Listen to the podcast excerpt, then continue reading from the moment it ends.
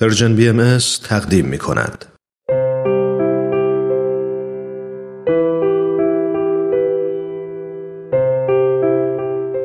صد پرسش، صد پاسخ.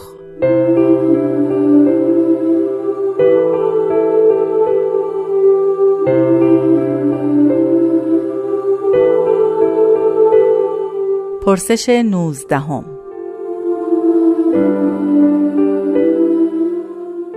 آیا بهائیان ازدواج دارند؟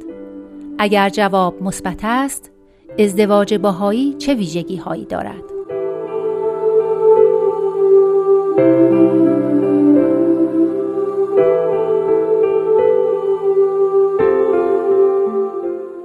با درود خدمت شنوندگان بسیار عزیز، در مورد ازدواج در دیانت بهایی باید عرض بکنم که به اراده الهی خداوند انجذابی بین دو جنس زن و مرد قرار داده که منجر به ازدواج بشه و منجر به وجود انسان و بقای انسان در این کره خاکی بشه، چون در آثار بهایی ذکر شده که این عالم وجود بدون انسان معنای حقیقی خودش رو نداره و انسان هست که در حقیقت به تمام وجود معنا میبخشه.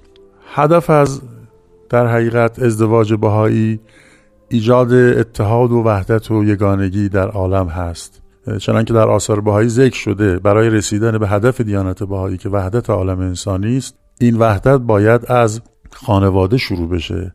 امر ازدواج باعث ایجاد نظم در عالم میشه و بنیان جامعه انسانی رو استحکام میبخشه.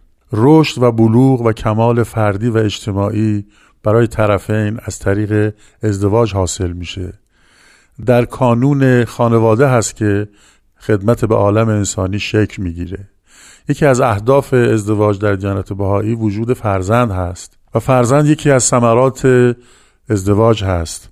ازدواج به قدری مقدس هست که در آثار بهایی ذکر شده که اتحاد همسران در همه عوالم روحانی در عوالم بعد هم وجود داره و تنها محدود به این عالم خاکی نیست.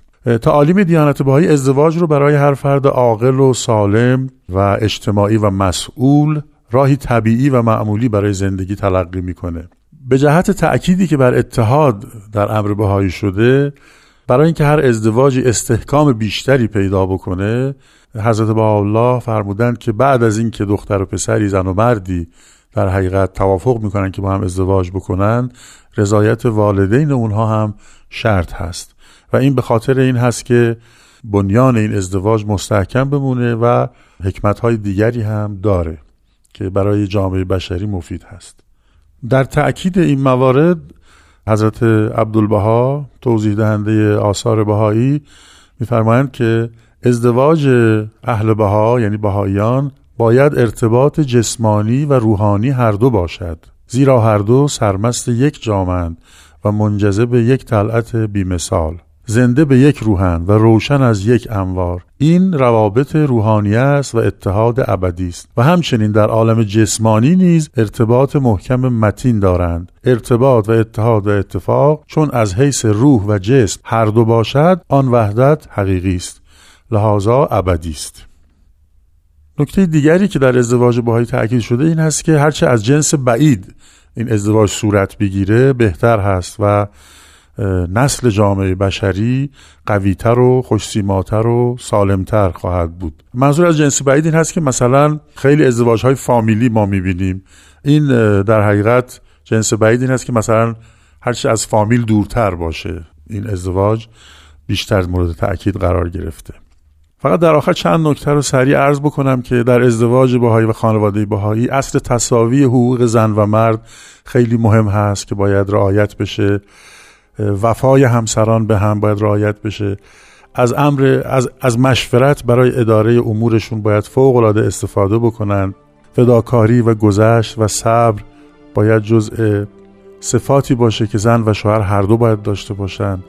از جمله عدل و انصاف هست که هیچ کدوم نباید سعی بکنه که بر دیگری تسلط پیدا بکنه.